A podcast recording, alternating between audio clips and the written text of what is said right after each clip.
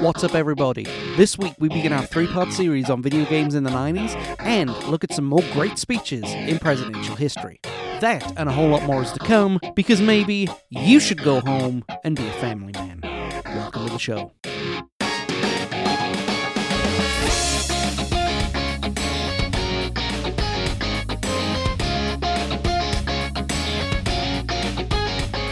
Who doesn't love a little bit of Street Fighter in at the, uh, you know, at their bad jokes or anything like that? Remember, if you ever want to, uh, I think it was either Ryu or Guile, that's what uh, the screen would say. You should go home and be a family man.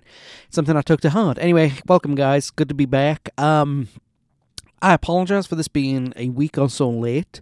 Um, last week, and actually up until about Thursday, Thursday evening, I had problems with my throat. I couldn't talk properly, and yesterday while I was recording with Greg, because um, I'm recording this over different days, um, my chest started re- feeling really, really bad, and I've got some commitments that I thought I might have to pull out of this weekend, but uh, thankfully I'm feeling a heck of a lot better, and, you know, the show must go on, so uh, I'm here recording something this week so that, you know, I can push it out there.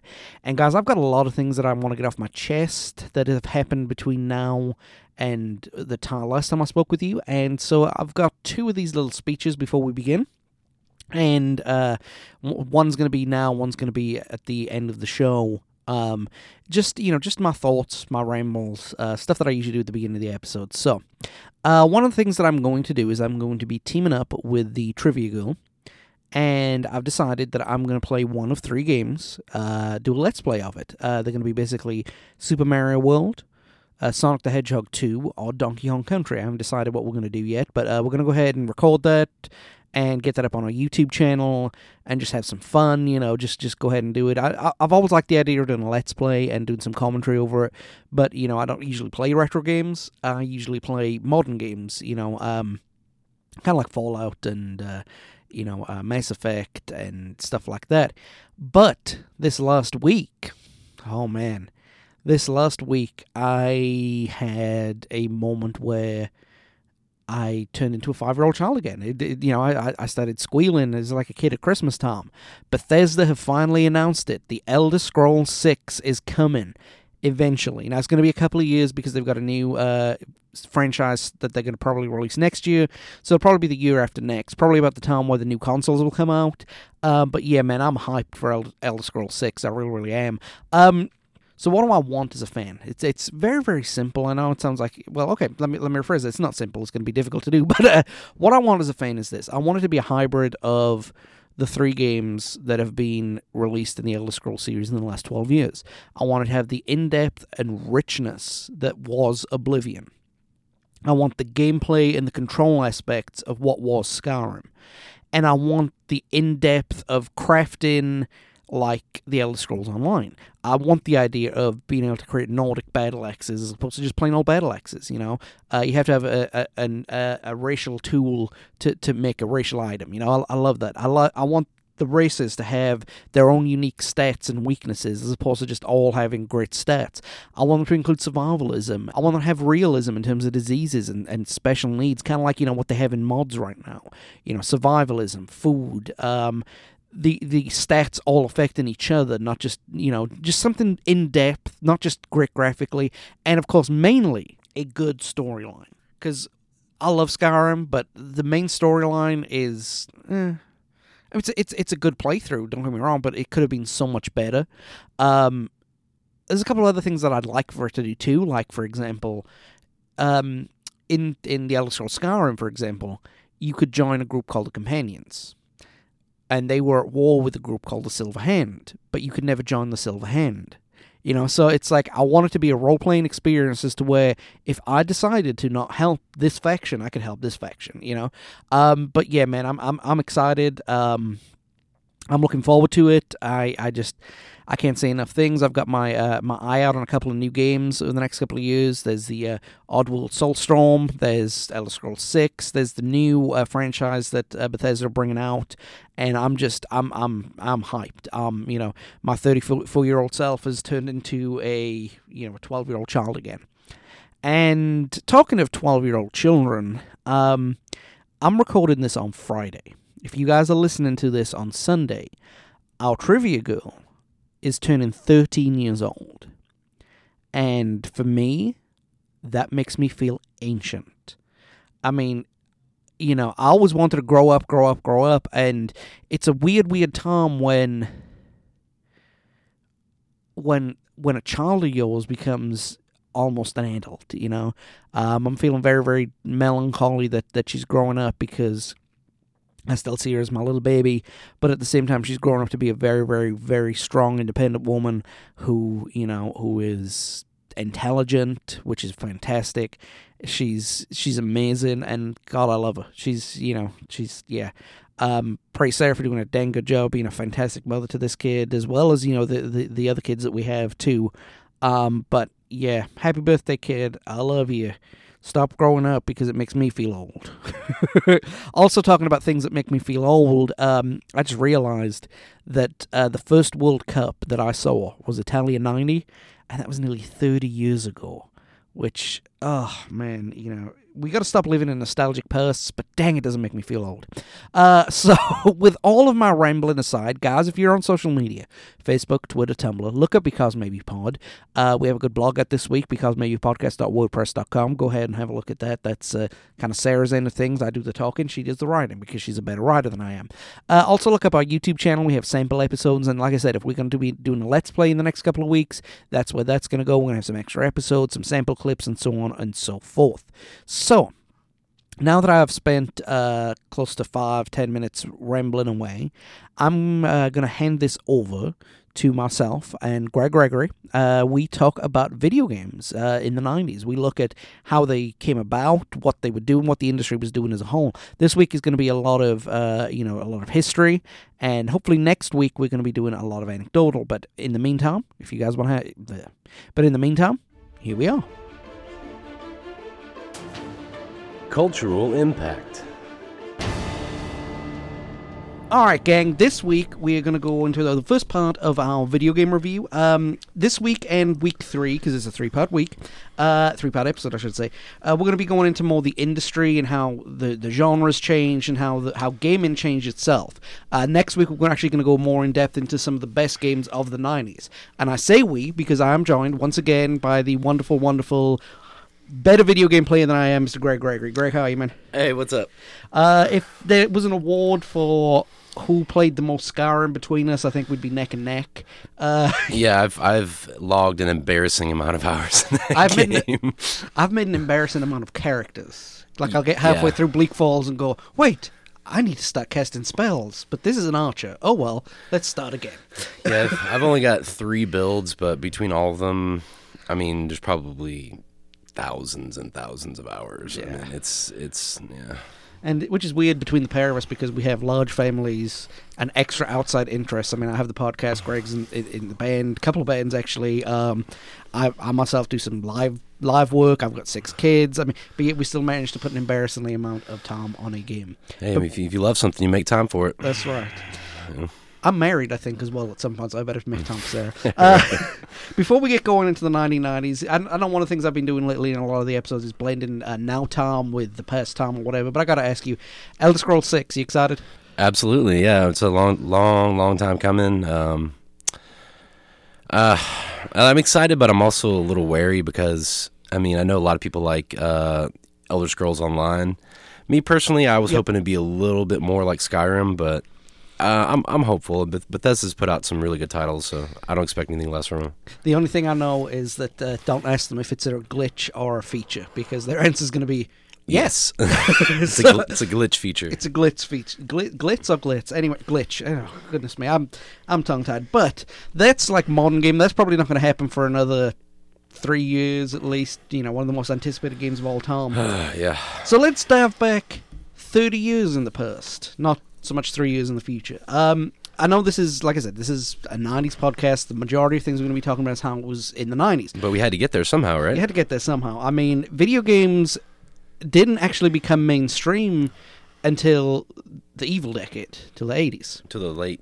I mean, they you, you had video games in homes in the in the mid to late seventies, but yeah. really only the elite and rich had them. It, it didn't become a, a, a consumer... widely accepted consumer product until mid late eighties, and then that's when some of these woes that we're about to discuss here started happening. We've got a ColecoVision attached to the black and white T V. Nice. Uh, but um, yeah, what what happened in the in the seventies, right? Is that these video games started coming out. You know, you had the classic stuff, uh, Pong, Pac-Man, Frogger, Frogger. You know, they all came yeah. out. And then in the mid eighties, like all these companies were producing games by the hundreds every year.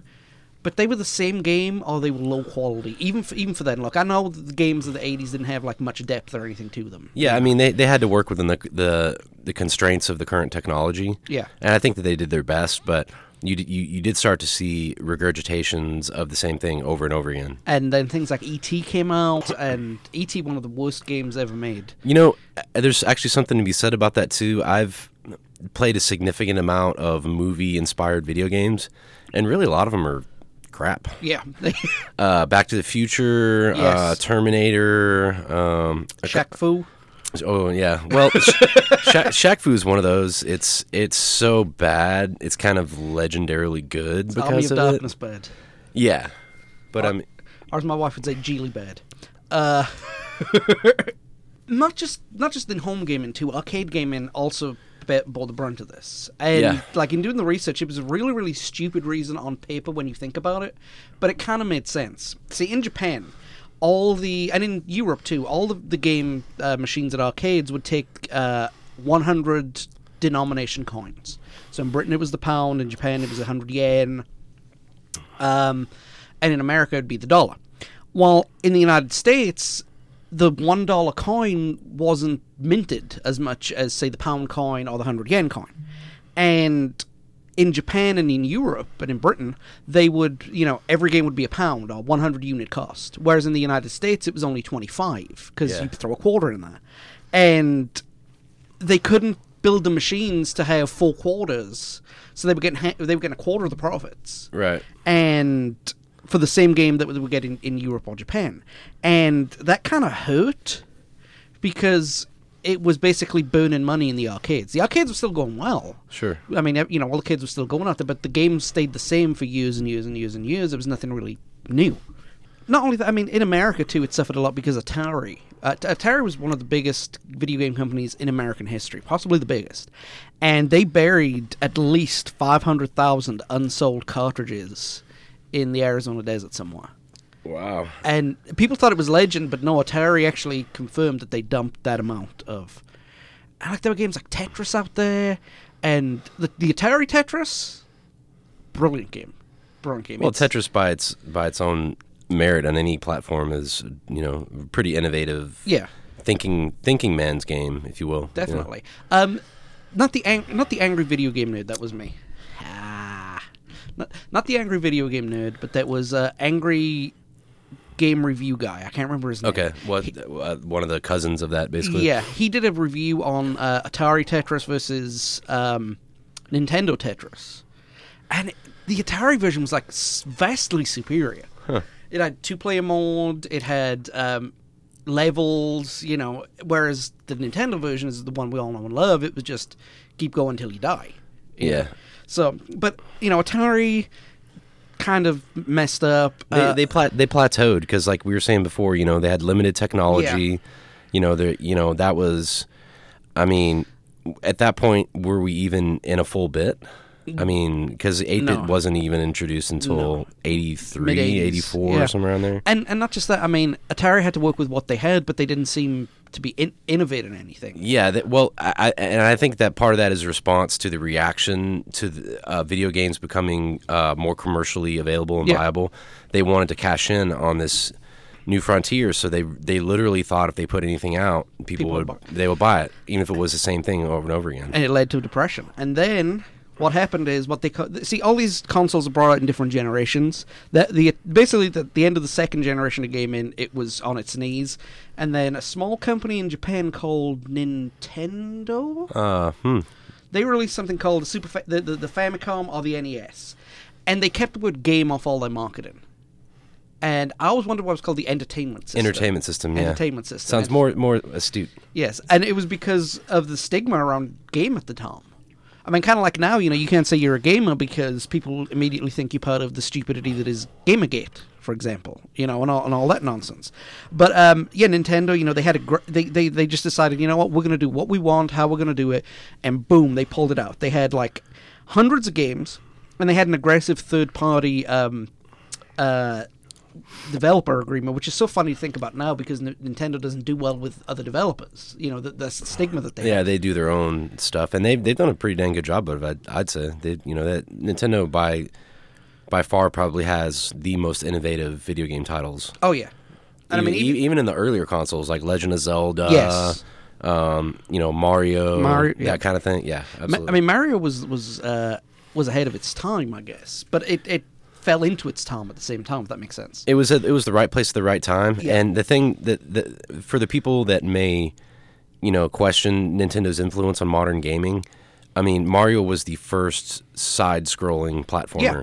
You know, I mean, it was, it, you've had a host, host of games that have tried to recapture that magic, you know. And, and I mean, if you look if you look at the, the old, like, we, we jumping ahead, the Super Nintendo control pad, the remote. Yeah. It was the first one to have more than three buttons. Oh, yeah. And it was the first one to have the bumpers at the top. Right.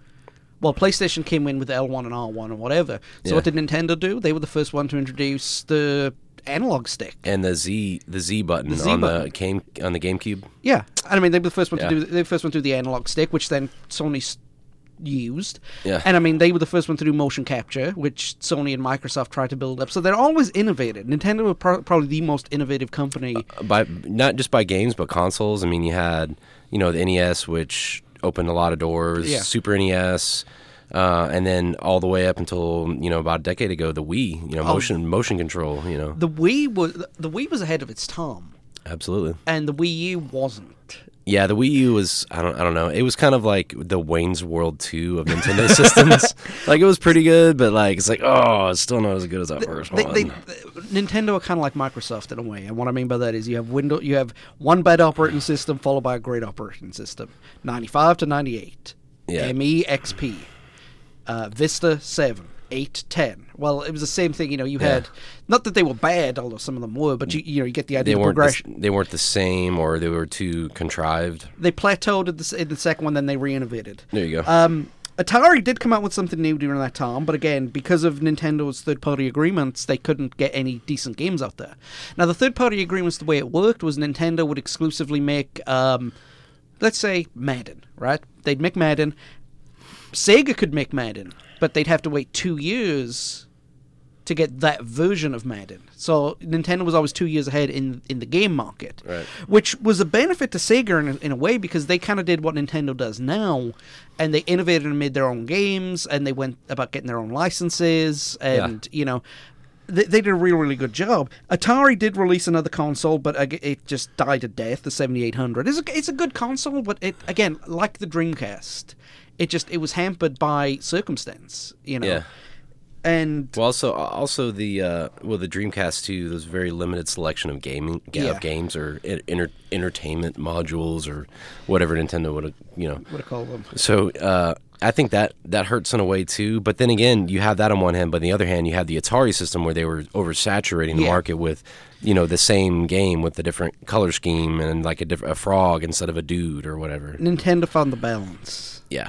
And I think the best way to describe Atari's later years, have you ever been to like one of those markets that sells you a control pad with like twenty thousand games in one? Yeah. And like yeah. eight thousand of them are just different Mario clones. Yeah. You know, so th- that was basically Atari in the end. But not just that, home computer gaming was um, starting to, to, to build up. I mean, in, yeah. in Europe, I don't know about, about in America, but in Europe you definitely had the Z X Spectrums, the Commodore sixty-four and the Amstrads who were kind of, you know, keeping that up, and they were using cassettes. That, yeah, that was I, I, I. You know, it, it could have been um, widely used in the U S at the time. I mean, I was I was pretty young. I was under ten. Yeah. I didn't know anybody that owned those systems. I've definitely heard of a Commodore sixty-four. Yeah. And, and in America, um, by the late eighties, if you didn't have a Nintendo Entertainment System, you were yeah. you were you were nobody. Everybody had one. I mean, and that's and that's the thing. I mean. The Nintendo Entertainment System, for a very brief period of time in the late eighties, was no different than a toaster or a washing machine yeah. or a refrigerator. Everybody had one. Yeah. Some I, my uh, my my stepbrother at the time had one in each room, Every room there was a T V, there was a Nintendo. That way he could take his game, play in wow. the living room, play in the bed. I mean, so people, people, yeah, it was it was a staple. It was a staple. Well, now we come to why we're here. In the, so that's an interesting prologue, I guess you can say. But now we're into while we're here, we're into the decade, the best decade, the two thousands. No, I'm just kidding. We're, yeah, we're, we're going we're going into the nineties. So basically, you know, P C gaming was in its infancy. It wasn't that great, and a lot of the uh, the home gaming done not on consoles was done basically on cassette based. Uh, u- units. Yeah. So the fourth generation kicks in around about nineteen eighty-seven. What do you mean? I thought you were talking about the nineties. Hear me out. That's when Sega started developing what would be called the Genesis or the Mega Drive. Um, they released it kind of in eighty-nine. And it was... First that in Europe, we called it the, the Mega Drive. And in Japan and Australia, they called it the Mega Drive. But over here, they called it the Genesis. And nobody's been able to find out why. The closest thing that everybody's got is there was a trademark dispute over the word Mega Drive in the United States. They just called it the Genesis. Okay. Um, it was more powerful than, than, than the, the S N E S that came out. Yeah. It had much better graphics and, you know, everything. And, you know, it, they debuted Sega's newest mascot, which was this cool, wisecracking hedgehog, as opposed to this meeped Italian plumber, you know. Yeah, uh, it's, first impression uh, when I was a kid, and yeah, Sega came out. Um, uh, Sega seemed like the the type of company that would put on a leather jacket and jump on their bike and drive down the store to get milk. Yes. And Nintendo kind of seemed like the company that would get in their minivan and take their kids to soccer. Yeah, that's, that's so, that. But but I mean, nothing wrong with either of them. But it was that attitude that Sonic brought, because I mean, if you think about it, Sonic is essentially a side a side-scrolling platformer, yep. just like Mario. However, they put their own twist on it. They put, you know, it's like, once, it's once like they Mario add the spin dash. Yeah. Definitely. I mean, and that's and that's the thing. You got to keep people's attention, even yeah. back then. Like, you, stuff that people are attracted to motion. And when, when he would run down those ramps and start spinning around and going around the loops, and man, the screen it was would just go. Yeah, it was just mesmerizing, and it was something we'd never seen before. It was. You know? They had more colors with it too, so it was yeah. visually more impaired. And yeah, he's an anthropomorphic. Uh, say that five times fast. Uh, hedgehog, but at the same time, you know, he had a purpose in his in his thing. He wasn't just the traditional "let's save the girl." Right, and they had great music in that game. Oh, definitely. The, Dude, the uh, Chemical Zone, Plant, oh. plant two, or uh, Stage two, yeah, that that sometimes I would just put that on and just, like, clean the house. If you get a you chance, know? Look on YouTube for, um, it's on Sonic two. I can't remember the name of the world now, but it's the one that's underground with the minecarts. Oh, yeah, the uh, swamp, it's Swamp Zone, or it's, like, some kind of... Uh, Something like that. Yeah. And it's got that funky bass line to it, and, you know, it, it, some dude made a MIDI version of it. Yeah. And it sounds really, really cool. If they ever, like, um, I know one of the big things right now, which we'll get to in a couple of weeks, is uh, remastering or rebuilding from the ground up, you know, franchises. Yeah. They do good to, you know, put that kind of music in that, you know? Yeah, uh, I mean, the uh, late eighties, early nineties was the golden age of video game music. Oh, definitely. Because like, now, like, games like Skyrim, you've got, you know... It's a score. We've got a world-class composer sitting there working with, you know, a eighty-person orchestra, and yeah. they're all, you know... But this this other thing, man, this is a couple dudes with a MIDI sitting there programming it out. Beep, beep, boop, doop, beep. Yeah. Boop. And like, it's just, you know, it, it, it, it's not, now it doesn't sound that great, but when you listen to it, you know, all good songs you can play either on a piano or an acoustic guitar just by themselves, stripped back, and you can't do that with a lot of video game sounds now. But like yeah. I said, between like eighty-five and ninety-five, it was, you know, I think when uh, Nintendo started bringing out in, that weird time in between the Super Nintendo and the Nintendo sixty-four, yeah, where uh, the S N E S was trying to, like, make their graphics better, and they had the extra two chips in the in the, in the cartridge. Yeah. Uh, Killer Instinct, for example, is is is an exi- you know is, yeah. is is the kind of thing they started doing with re- with real music, and that kind of started killing it. You know. Yeah. I think Donkey Kong Country was the last proper proper s- musical score in a video game, at least. Yeah, I always appreciate it when I play a game now and they do like an eight-bit music throwback. Yeah. I I, I, I always really really appreciate that. Well, we mentioned that. Um, Sega released the Mega Drive, and they were competing with the S N E S. Um, Nintendo, that was actually a reluctant... Looking back, it seems weird now, but it was a reluctant kind of upgrade. Because Nintendo were all in the N E S at that point, and I think it was... Uh, the Game and Watch, which was their first attempt at handheld. Yeah. I'd have to ask my son. He'd, he'd tell me. Good Lord, he'd tell me. Uh, but um, it was reluctant. It was a reluctant build because Nintendo had that attitude that Atari had: is you know, all we've got to do is say, "Here's our new cartridge," and everybody would buy it. And again, with the third-party stuff, you know, they were able to get more titles in there, but at the same time, they had inferior hardware. Mm-hmm.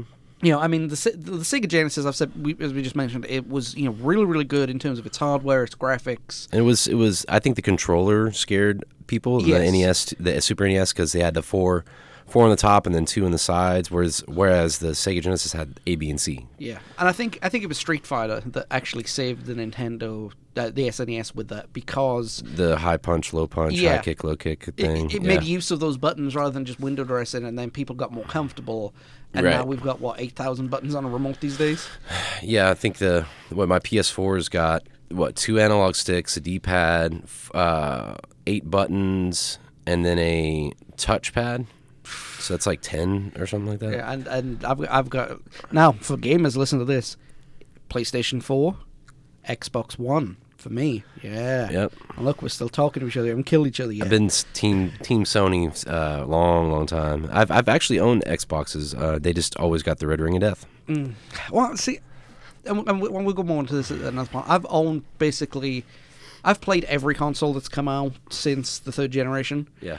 And I've owned a lot of them, but I I, know, I think now because of the development thing is that the developers realized they could get more money by releasing the game on two different platforms. You had to buy, like, if I wanted to play Sonic, I had to buy Sega. Yeah, there was ex- exclusive things there, like um, and that and that's what really waged the war between Sonic, or excuse me, between Sega and Nintendo. You, uh, yeah. These exclusives, like on Nintendo, you had. Um, you know, Mario Kart, yeah, and then on Sega you had um, Altered Beasts and all these original titles that were exclusives. That you know, when they tried to cross the streams in, in, in that era, though, it never quite worked. If you had a game that was the game either worked on one of the consoles, and the port to the other one just didn't quite. You know, a good example is, is the game Theme Park. The Theme Park on the S N E S was dreadful. N B A Jam on the S N E S was dreadful, but on the Sega, on they Sega, were fantastic. N B A Jam was my jam. Actually, I've, I have a remastered version of it on my P S three. Nice. And uh, I'm I'm very very close to beating it on all the platinum levels. Oh my! Dang. It's yeah. That game that game is still hard. Um, what pe- what a lot of people don't know, aside from the the hardcore gamers, is that uh, during the time that Nintendo were building the S N E S, they were speaking with Sony about building a C D based. Uh, system, and S- Nintendo pulled out of that project, and Sony was left with the project, which we'll get to here in a couple of minutes, because yeah. that was a very, very that, that's very, very important. It's usually glossed over, but it's very, very important in the history of, of video games. When you think about it, now there was a, a brand that I don't know if it was well known in the United States. It was definitely well known in Europe. It's called the Neo Geo.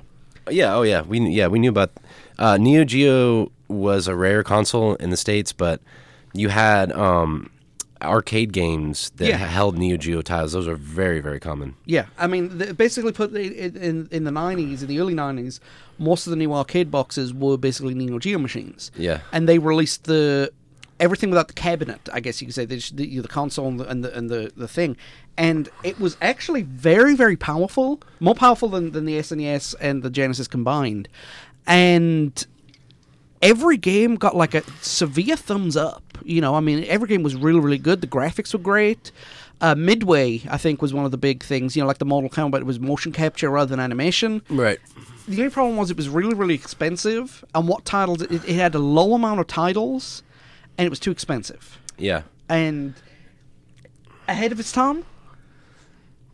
Y- uh, yeah, but I think it goes back to the... Um The, the approachability of this sort of thing, because yeah. I mean, you know, uh, any any car will get you to work, but a, a Maserati is going to cost a lot more than a Toyota Corolla. True. So if you can get if you can get something good out of something that's not quite as expensive, and you know there's plenty of titles for, then why not just stick with the Sega or the Super N E S? You that's can true. You can go to Blockbuster Video at the time, yeah. rest in peace, and rent whatever game you wanted. I I remember renting.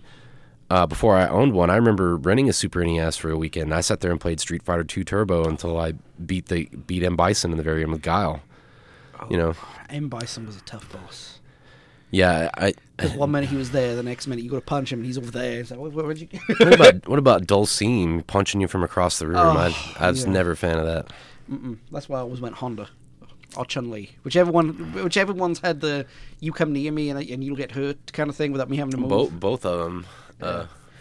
Yeah. Um, during this time, Nintendo released Nintendo and Sega both released the first uh, basically handhelds. You know what, what what what would be the grandfather of modern handhelds, which is absolutely huge because at the time they had um, I had like a little handheld Nintendo game that folded folded up, like you'd open it up and the controls would be on one side and the yeah the, I think that was the Game and Watch. I can't remember I can't remember what it was, but it was about the size of a uh, like a long. one of those long check wallets. Yeah. You just flip it open. It had, um, and it was, if you've ever seen those, um, I'm trying to remember, Tiger, yeah. Tiger watches. Yeah. It was basically set up like that where there was a screen that already had all the quote unquote animations on it. And basically yeah. what it would do is it would move to a different pixel, a different picture to represent motion. And I, I when I was moving to here from Arizona, I played, no, the other way around. When I moved to No, okay. When I moved to Arizona, I sat there and must have played that thing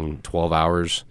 Uh, Donkey Kong, man. Oh, but I, I always wondered if there would be a time where you could fit all of those games, it like have it be like a a true portable console where you could change games out. So this was absolutely huge for, for gamers and for Nintendo as well. Nintendo didn't like it at the time. They they called it uh, the Dame game, which uh, Dame means lame in Japanese. Hmm. They just thought it was like a cash grab, and, and nobody would buy it um, because of the lack of color. You know, it was, it was basically... It, it wasn't backlit either, no. so you couldn't play it. Um, couldn't play it at night. You really... Well, I I've, I played it on the road by the light of the street lamps, just hoping I, I didn't everybody die. everybody did. Hoping I didn't die between each, uh, you know, passing light. The most successful handheld in the history of video games. So yeah. you never know what you have on your hands until, until you get it out there.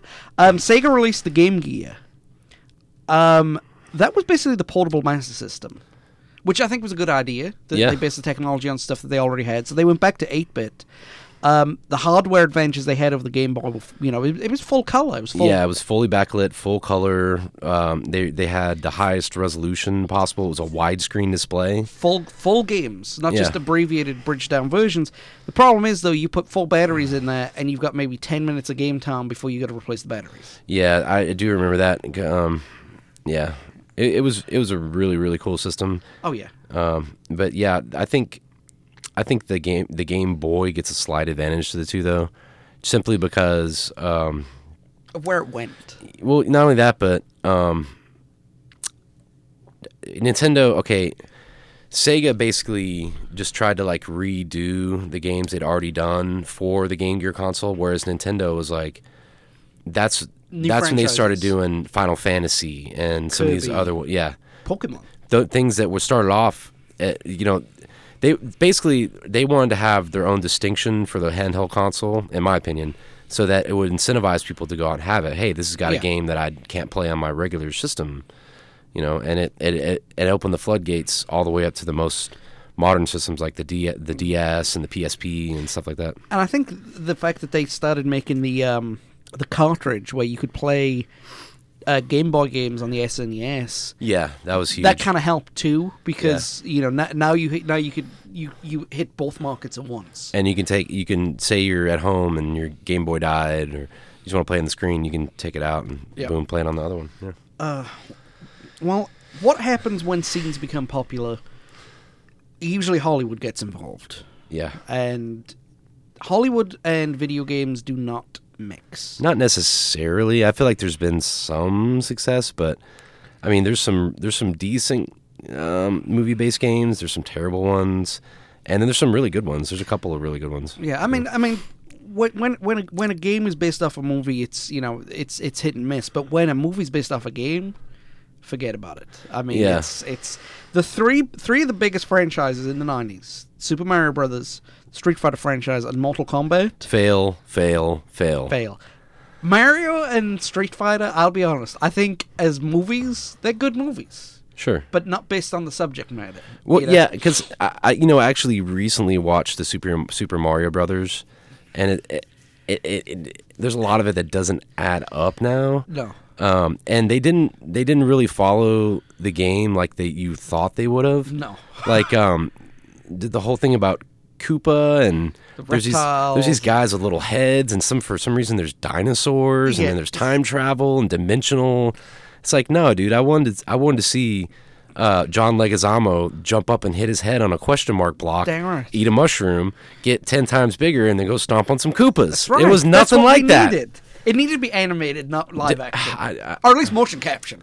I, I've I've read some horror stories about that movie, how the script changed like oh. six times, and I think Dennis Hopper was only supposed to work on it for like three weeks and ended up working sixteen. Yeah, same and thing with Bob Hoskins. They Bob Hoskins and John, John Leguizamo um, admitted to drinking and or being intoxicated during on the set and during parts of the film.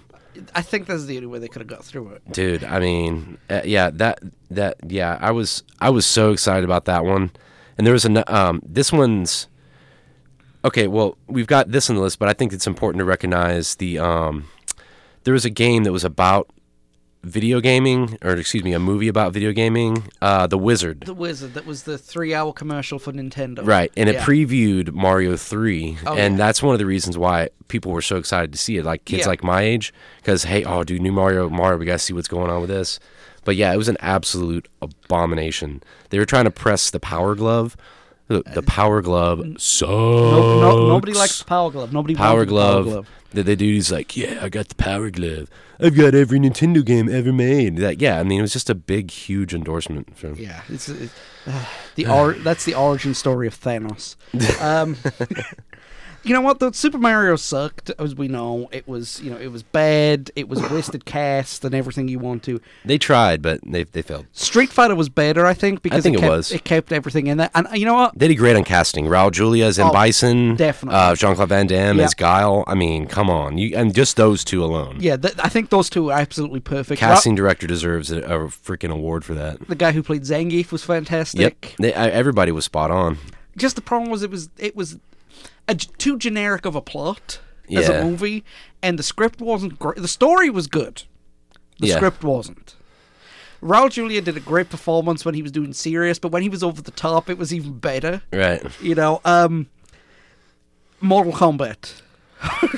yeah, and they made, like, what, two sequels to that, yeah. didn't they? Oh, my lord. I mean, all, all those movies had exactly the same problems, right? The characters were weak. The cast was wasted. And I guess only in Street Fighter's case, it was close enough to the source material that it was just an adaptation in game only. In name only, excuse me, not game only. I mean, because you couldn't look at the Mario Brothers movie and tell it was a Mario movie until the, you saw the two characters being called Mario and Luigi. Yeah, and they had the the and they had the costumes on, and yeah.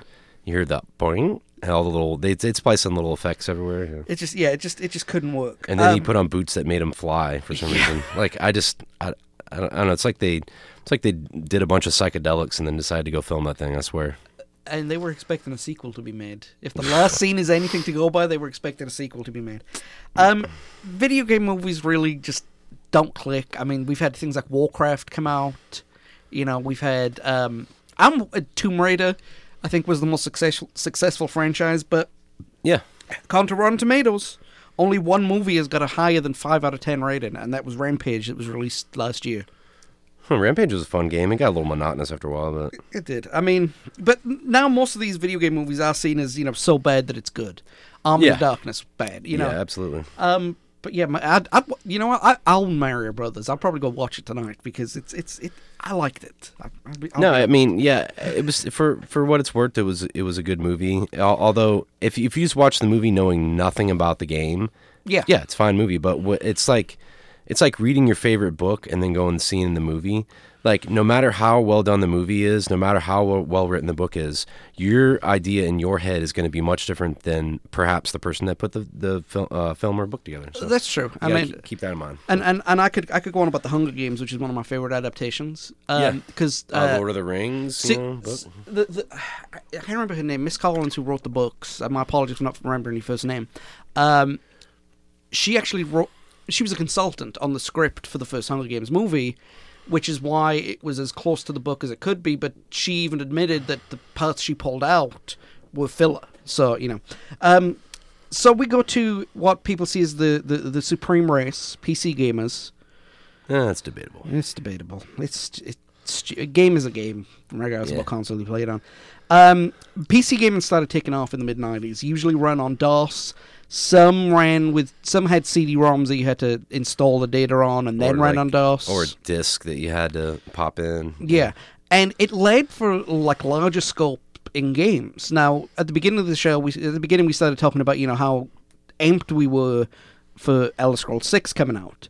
Well, it was around about that time that the first two Elder Scrolls games came out, and the map in Skyrim is has been calculated at uh, seven point five square miles, I think. Or twenty-one square miles. Hmm. The map for Daggerfall was randomly generated, and it was the size of the U K hmm. in re- in real dimensions. So it was the same size as as England, Scotland, Northern Ireland, and Wales. Now, the the the, the most recent Elder Scrolls game in the series was what the size of three football fields. I mean, you, you know, in, in real terms. Um, one of my favorite series, Championship Manager, they had a large database of stats for players. I think you can only get that on the P C because of the fact of the external storage that it had. Yeah, and plus the up, updating um, stats and yeah. stuff like that, yeah. I mean, when... I know the internet was kind of in its infancy back then, but even then they were they were trying to have permanent internet connections, like we've got now with, you know, cable internet and D S L. Yeah, and stuff they were like trying that. to do T- TCP/IP and uh, yep. uh, the early early versions of high speed internet, if you will. So that be- that made online gaming become a reality, which has its benefits and its drawbacks, I think. Well, the, you know, and uh, you, well, totally. Uh, Uh, but I think it's important to talk about one of the very first inceptions of online gaming, not LANing, where you go to someone's house, plug in through their LAN, yeah. but modem, modem to modem online gaming. But I, me and my buddy Matt used to uh, do play Duke Nukem that way, and we had a lot, a lot of fun. His computer was a little bit faster though, so I'd be coming around the corner and he'd go woo, woo, jumping around, and but yeah, um, you'd literally just have to call and connect to each other's computer. So that. That was the very beginning of it, but um, yeah, it's come a real long way. It it definitely has. One thing I don't like about online gaming is I don't know how, how PlayStation does it, because, you know, I got out of online gaming because I'm I'm an adult, and I don't want to hear how many people have slept with my mother. Um, but um, P Cs, you just have to have an internet connection. Mm-hmm. With uh, Microsoft, with the Xbox One, you have to have a Microsoft account. Yeah, and you have to pay for this service. And pay sixty dollars a year. Yeah. Oh. And Sony just... One of the reasons I love Sony so much is because uh, online gaming was free. They've changed that now. It's oh. I think it's uh, fifty bucks a year. Or that, like nine bucks a month or something like that. Mm-mm. Then, then you, you can stop that crap.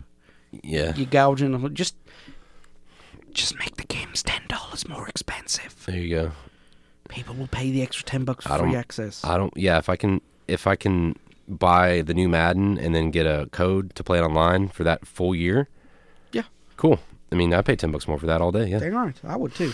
Well, if I could play Madden, that is. Well, you insert insert online game here. You know what I mean? No, the, the, I think I told you yesterday. My uh, my knowledge of American football is such that the first time I played Madden, the Catholic in me started playing every play with a Hail Mary pass.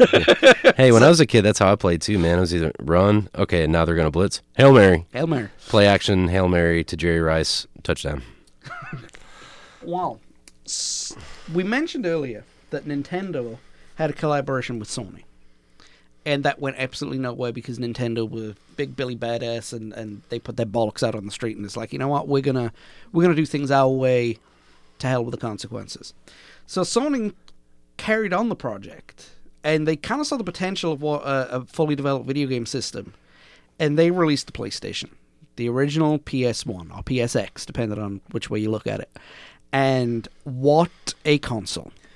Yeah, what a console! I yeah, mean, that uh, that uh, that put a, lit a fire under Nintendo's ass. Oh, definitely, definitely. It, it, definitely. It, it had to. I mean, it was the first fifth generation for a start, so it was already. It had double the power of what Nintendo were working on for the sixty-four and what uh, uh, Sega were working on for the Saturn. You know, um, it it was the first system to have two point five D games. Now, for those who don't know what two point five D gaming is, you have two D, which is, you know, Mario. Side to side. Side to side. One, yeah, two perspective. You have three D, which is, I guess you can say, the Elder Scrolls, right? You know, X, Y, and Z. X, Y, and Z. Yeah. two point five D gaming was you had three D, you had two D foregrounds and three D backgrounds. It was, it was a two D service, but it, okay, it was two D programming, but it was made to look three D. Right. So it was basically fake three D, but that's we, what they call it two point five. We saw shades of that in uh, Mario three. Yes. When you could walk behind the backgrounds yes. and walk behind bushes and stuff. Yeah. Yeah. Um, kind of like Mario Kart as well, you know? It had yeah. three D stuff, but it was literally just a two D thing. Sure. But Sony made big use of that. I mean, look at Tekken two. Yeah. That was pretty much the first time that it did that, you know? I mean, with Street Fighter, it was literally a platform. You jumped over it. With, you, you like... rotate in, in Tekken. The screen would rotate. You would rotate. It was it, it was brilliant. And in Tekken three, they added the um the sidestep parry, which made it a yeah. full three D game. Yep. Which is which was huge at the time. It was other people had tried it, um, but that was one of the first times that it, it actually looked good and was fluid and natural and smooth. So Tekken gets a I don't want to say a bad rap, but it's definitely underrated. When you have Mortal Kombat, Street Fighter. And they look for the third franchises. People usually go for Killer Instinct. Sure. But I think Tekken is... Not only does it deserve to be in the conversation, I actually think it's better than Mortal Kombat. I agree with that. But I think well, I think with the appeal for uh, some of the other games is that Mortal Kombat and Street Fighter... I mean, you can you can pretty much get away with button mashing in there. Yeah. I mean, it's just for fun. You just go in there and... You couldn't well, do that with Tekken. Well, you, you can, but it, it's not going to end well. No. Especially um, seasoned players that know how to counter, how to parry, how to... They they they know what kind of attacks you're going to do. Okay, he's going to do this. He's going to come up. Okay, then I do that. Yoshimitsu, man, was the, was oh, the man. Yeah, he, yeah. He actually has a move.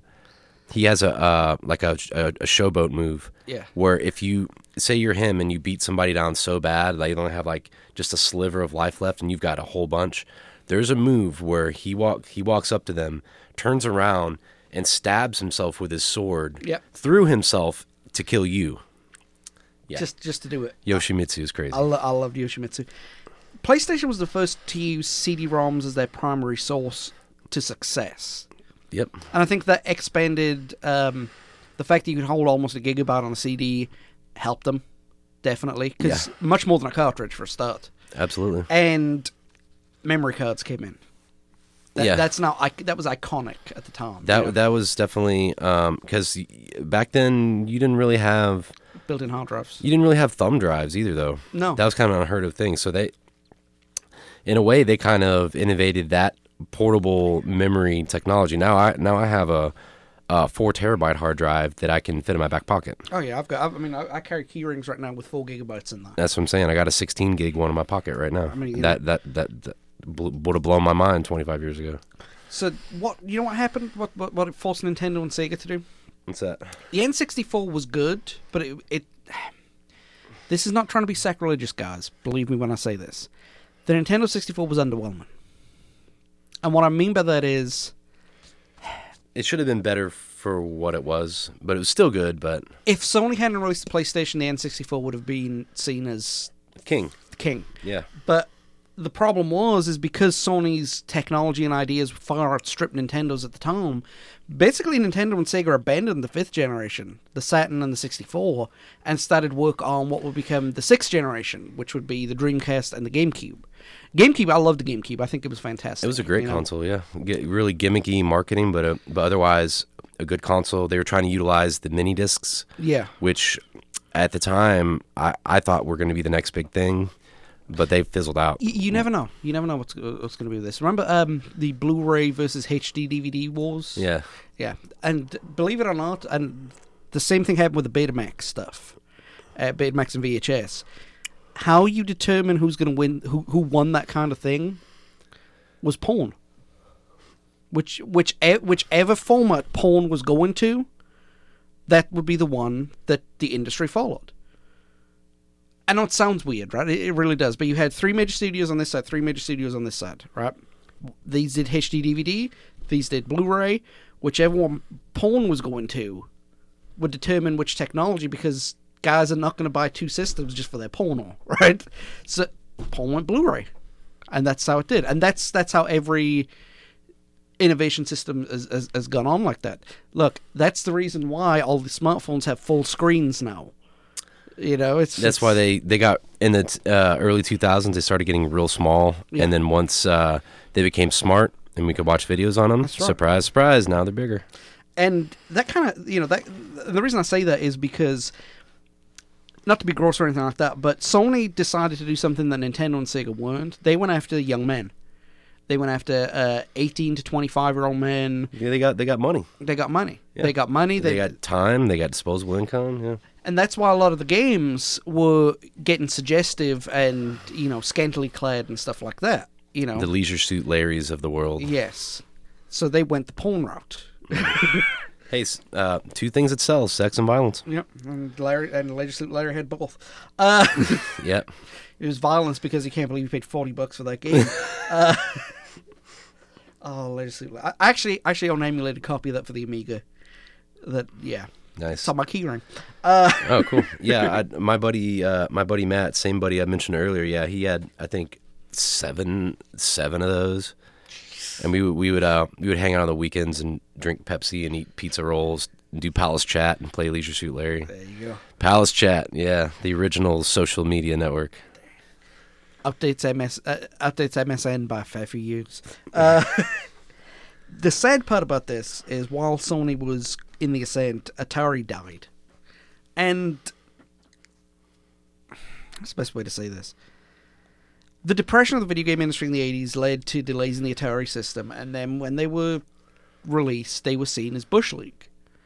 You know, they were they were a generation or two behind.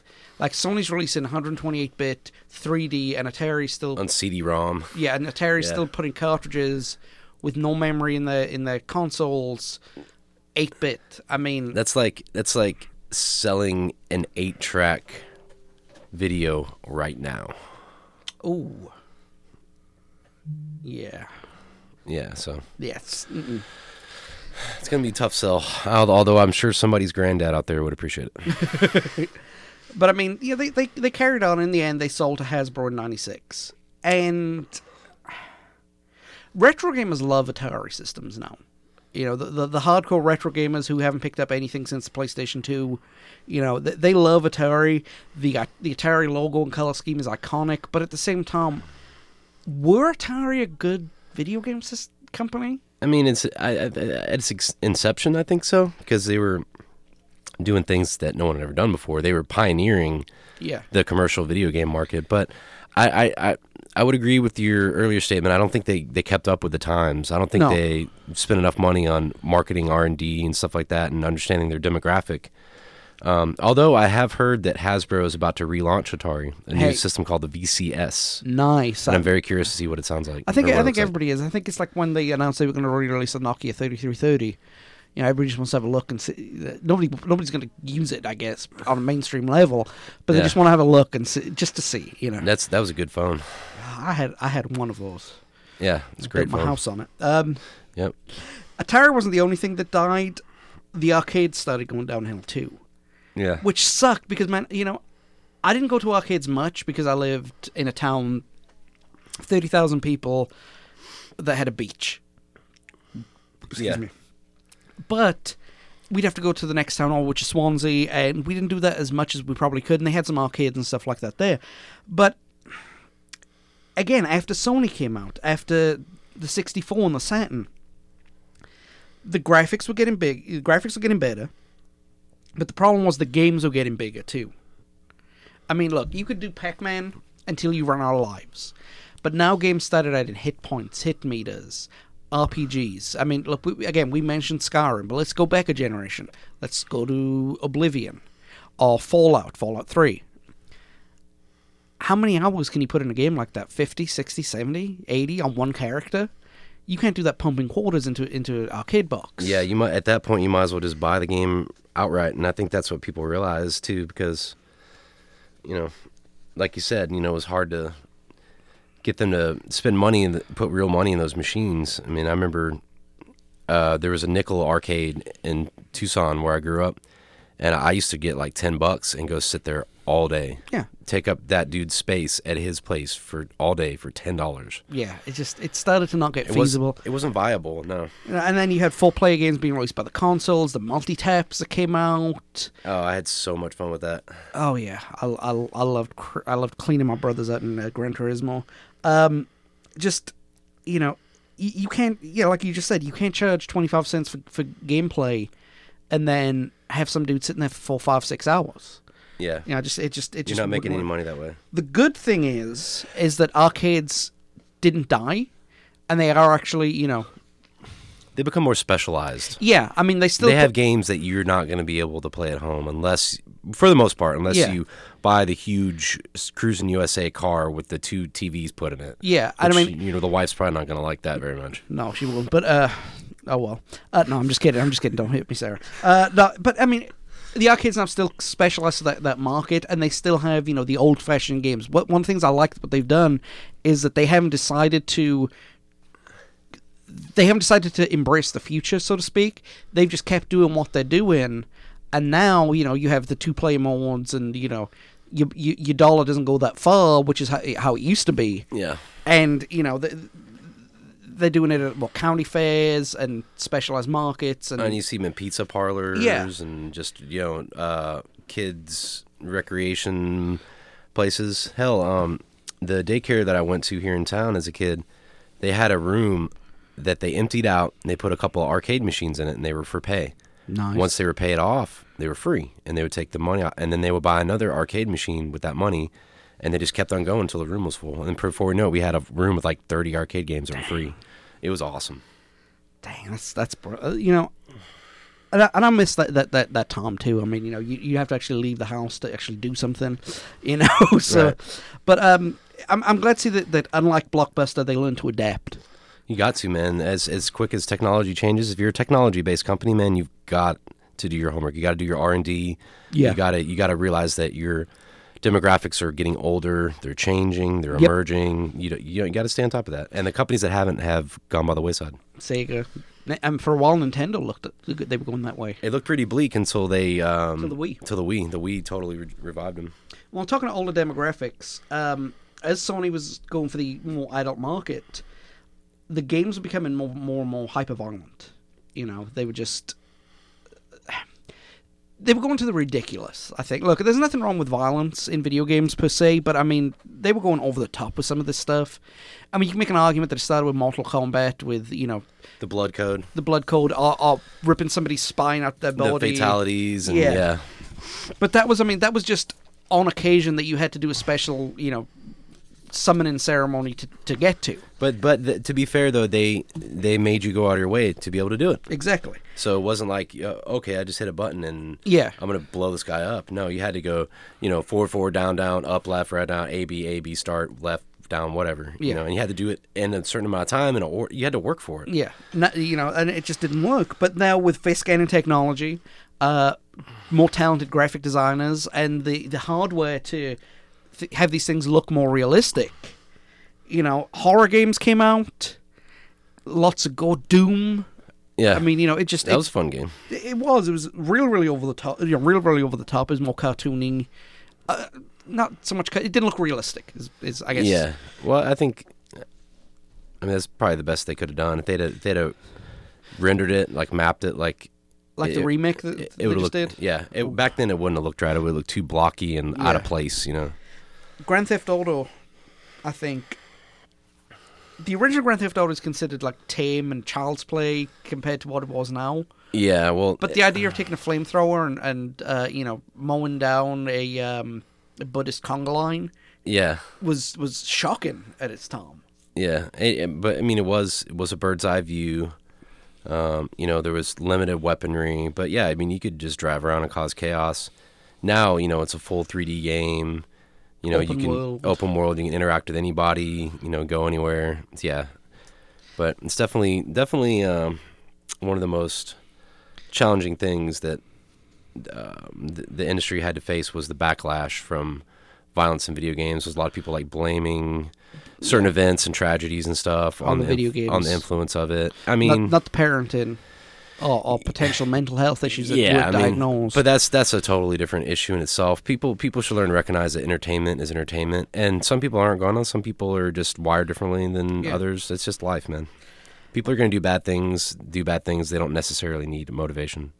And see, th- that was the thing. The video game industry, Nintendo, of all people, started putting out some of these games that were just too over the top in their violence, which kind of went against their ethos. They're they're very like family friendly, family oriented kind of yeah. vibe. It, you know? As oxymoronic as this statement is, Nintendo I think is the console for the hardcore casual gamer. Yeah. Well, I'll put it to you this way: my mom played Nintendo. She didn't play anything else. There you go. So. But one of the, one of the things, one of the last things I want to mention before we uh, wrap this up is the hyper-violent games of the mid nineties. They kind of destroyed, for a brief time at least, all the other genres that were out there. You know, sports simulators dropped. I mean, look, I loved the FIFA series, I really did. But I mean, you, you, they weren't they weren't as good in the mid nineties because why would E A bother if they could make, you know, Bloodsport eight and sell two or three million more units, you know? It just it just didn't make sense for them. Well, um, plus also fighting games were, for the most part, were inexpensive to do because yeah. you just you build the four scenes, you do all the motion captures for each character, you get to do their alternate outfits, you know? I mean, then it's pretty much, there's no story to program, there's no dialogue, there's no cutscenes or whatever, yeah. So So what, what actually turned that around was, um, ironically, it was Sony that turned it around with launching games like Crash Bandicoot, the Oddworld series, and so on and so forth. Echo but the Dolphin? Echo the Dolphin. Oh, man, that was the hardest game I ever played. It made That's no a, sense. Yeah, it was almost as hard as uh, Contra or oh. the original Castlevania. Castle, oh, Castlevania. I'm still trying to beat um, the, um, Blood Orondo right now. It's such a hard game. Yeah, I I, str- I struggled with the original Zelda. Uh, it's, oh, that that that is the original tough game, uh, and don't even get me started on the second quest. So that's going to be kind of it for this week. We are going to look more and more at the franchises and the games that came out, um, kind of what was established in the nineties, or stuff that was already established, but what they made in the nineties. We got a whole list of games. There's not going to be too many facts and figures and story going into this. This is just going to be mainly anecdotal. You know, what what we loved, what we didn't love, you know, opinion-based. But that's it for this week. Next week, as I mentioned, we were going to have that. And the week after, we're going to look at what the other half of the decade looked like. When we had the PlayStation two coming down the pipe, we had uh, the Dreamcast, what the video game companies are doing, and society's views on everything. So, Greg, it's been awesome to have you on. I'm looking forward to chatting with you next week. Looking forward to it. Thanks, man. We will have more for you. In the meantime, let's have a listen to what the President of the United States has to say about word definitions. A date which will live in infamy. Ask not what your country can do for you. Ask what you can do for your country. Mister Gorbachev, tear down this wall. It depends upon what the meaning of the word is. Yes.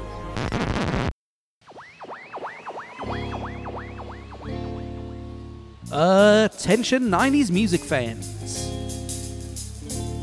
If you are in the Shreveport, Louisiana area of the world on June thirtieth, twenty eighteen, come to the Tiki Bar on East Kings Highway for a night of nineties music and entertainment, featuring the twenty seventeen Arklatex Rock Band of the Year and one of the top Shreveport local lovers bands, the Holodecks.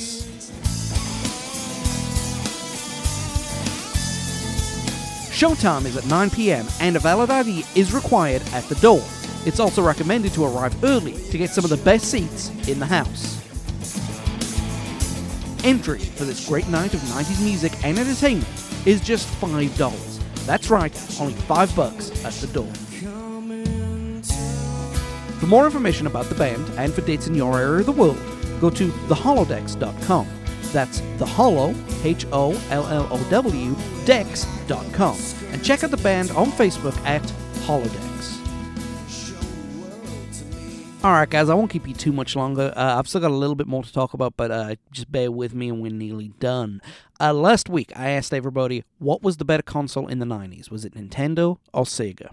Well, you guys spoke, and in a two to one landslide, Nintendo beat Sega sixty-six percent to thirty-three percent. Thank you to everybody who voted. Um, I agree with that. Nintendo consoles were better because they had the better games, but... Um, Man, I thought it'd be closer than this because, you know, S- Sega weren't schlubs. I'm sorry. They just weren't weren't schlubs. So that was, uh, yeah, that was a kind of a shock to me, but thank you for everybody who voted. Uh, next week, I'm going to ask every single person, what is your favorite video game of the nineties? It's a very, very simple question. I'll go ahead and have that on social media today. And guys, if you're on social media, Facebook, Twitter, and Tumblr, give a share of our page. You know, we're looking to grow our audience. Go ahead and like it, share it, send it out there. You know, get everybody out there, you know, whatever. Um, before we go, though, however, I want to uh, I want to talk briefly about a couple of things. Um, like I said at the beginning of the episode, I usually talk about this at the beginning of the episode, but I had so much to talk about at the beginning, I figured I'd talk about this stuff at the end. Um, I mentioned Italian ninety. Um, yeah, the World Cup. I have watched a very, very little amount of games, uh, partly because the World Cup has been mostly on when I haven't been around a television set. Um... I've either been at work, asleep, or on the road, and I've just not been able to watch anything. Um, I was upset that Germany lost to Mexico, um, but I'm still backing them. I still think they're going to go ahead and do it, especially after the uh, the horribleness that has been Argentina. Um, yeah, I mean, although watch out for um, watch out for Croatia. They could be dark horses. My dark horse is Panama, of course. Sucked, uh, which which I'm just rolling my eyes at, because uh, they they did good, I guess. You know. Yeah. Um, one of the other things that I love about this World Cup so far is a couple of things on social media as well. Uh, there's been a lot of people looking at a team and going, man, how did X team qualify and Y team didn't? Well, because Y team sucked during the qualification process. You know, Saudi Arabia might have got slaughtered five nil against Russia, leading to people wondering why they were in the competition. But one of them was, man, I don't understand why America's not in there in Saudi Arabia. Let me break it down for you. U S A finished fifth in their group uh, to qualify. Uh, the team who finished fourth was Honduras. Honduras, to qualify for the World Cup, they had to play a playoff match against Saudi Arabia. So the team who was better than the United States lost to Saudi Arabia, and Saudi Arabia got hammered by Russia. That's how it works. Um, I th- I'm looking forward to when it's, it's going to expand, because you see these, you'll see these smaller nations in there getting a chance. I don't think it'll bring the overall quality down, so to speak, but it's kind of like in the Olympics. You know, you'll see uh, there's always one athlete who you will see who'll become a worldwide icon because they're such a fish out of water. You know, there was um, Eddie the Eagle Edwards in the eighties. There was some uh, shot put guy who was entered in the one hundred meters, and it like took him twenty-five seconds to finish because he's not built for sprinting, you know. Um, but yeah, that, that's that's that's what I think will happen when the World Cup does expand. Uh, I also want to quickly talk about V A R. Um, it's taking the ego out of the game, and I've noticed that the people who are against it usually have a problem with the decision that is made against who they're backing. So if it's a red card, they'll support it if it's for their team, but they'll condemn it if it's against their team. Now, a lot of people are neutral in this World Cup, and they've been seeing it for what it is, and it's actually doing a good job. So keep it going. I, I want V A R in my football. I want the fo- the rules to be enforced, and I want the actual sport to decide, not the trumped-up referees that we have, especially in the Premier League. So, talking to sports real quick, or in this case, sports entertainment. As you know, at the beginning of the episodes, I had a, uh, I had a uh, coming out of, of being a wrestling fan. Again, like I've said before, it's either the greatest thing in the world or the worst thing I've ever seen. Uh, it kind of swings the pendulum both ways. Now, I'm not going to, you know, everybody rags on the product and stuff like that. I'm not going to do that. I'm not going to, you know, that, that I'm not a wrestling podcast. You can go to listen to really, really good podcasts. There's the Cult Holic guys. There's the Solid Monster Sounds Off. You know, really, really good in-depth analysis of the goings on in and out of W W E, New Japan, Impact, and Ring of Honor. What I'm going to talk about is something that they did that made my blood boil this week. Um, W W E is expanding into the United Kingdom. Uh, they actually now have, they've launched their own Uh, wrestling show in the U K that'll be taping later on in the year, which is really, really great because apparently the U K wrestling scene is booming right now. Uh, so what they did is they did uh, the United Kingdom Championship Tournament special that was recorded and filmed on the eighteenth and the nineteenth. Now, last year, they did a similar thing in January, and they showed the shows live or, you know, on, on tape delay. Well, this week they recorded the shows and they're going to be playing them Monday and Tuesday. But they have their own streaming on-demand service. So I don't understand why they couldn't just, you know, play it th- as it was recording or, you know, or whatever. But the bit that I'm ticked off about, that's not the bit that ticked me off. The bit that ticked me off is this big tournament that they've been lauding for weeks and weeks and weeks and weeks. They want people to watch. They record it a week in advance, and they spoil every single result on their website. On the website, on the Twitter feed, alerts. Hey, this guy won. There's no point me watching it now. I know exactly what happened. And I'm not going to spoil it for anybody else listening to my point, but I know what happened. Now, I'm glad that it happened the way it did because I'm a supporter of the guys in, in the thing, but dang, you know, wh- why dangle that carrot in front of me, you know? We know it's it's predetermined. Don't, the, the whole point, the whole enjoyment of, of being a wrestling fan is not knowing it's predetermined, not seeing the high-flying whatever, the dive versus the headlock or whatever you want to call it. It's not knowing what's going to happen and seeing for yourself what's going to be. That's why tape shows, when they get spoiled, there's no point watching them. Now we have this big ballyhoo tournament, this new division launching, and they spoiled it on the website. It just, it, it, you know, they could have done one or two things. One, they couldn't have spoiled, they shouldn't have spoiled it. But if they were going to spoil it, then they should have played the tournament earlier. You know, hey, guess what? This happened. Watch it tonight. Not wait a week for it. You're a multi-billion dollar corporation. Sort it out.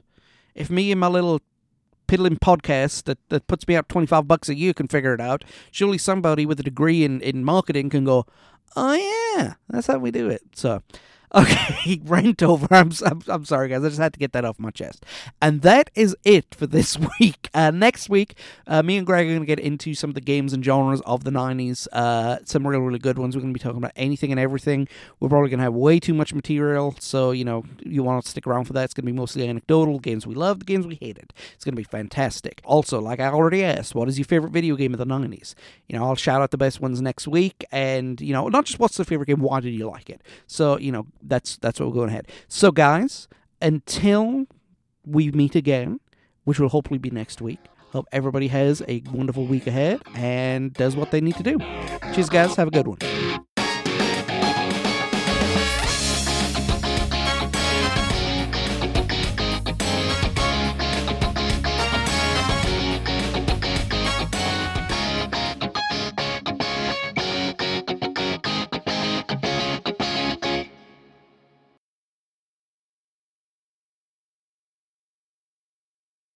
You're a multi-billion dollar corporation. Sort it out.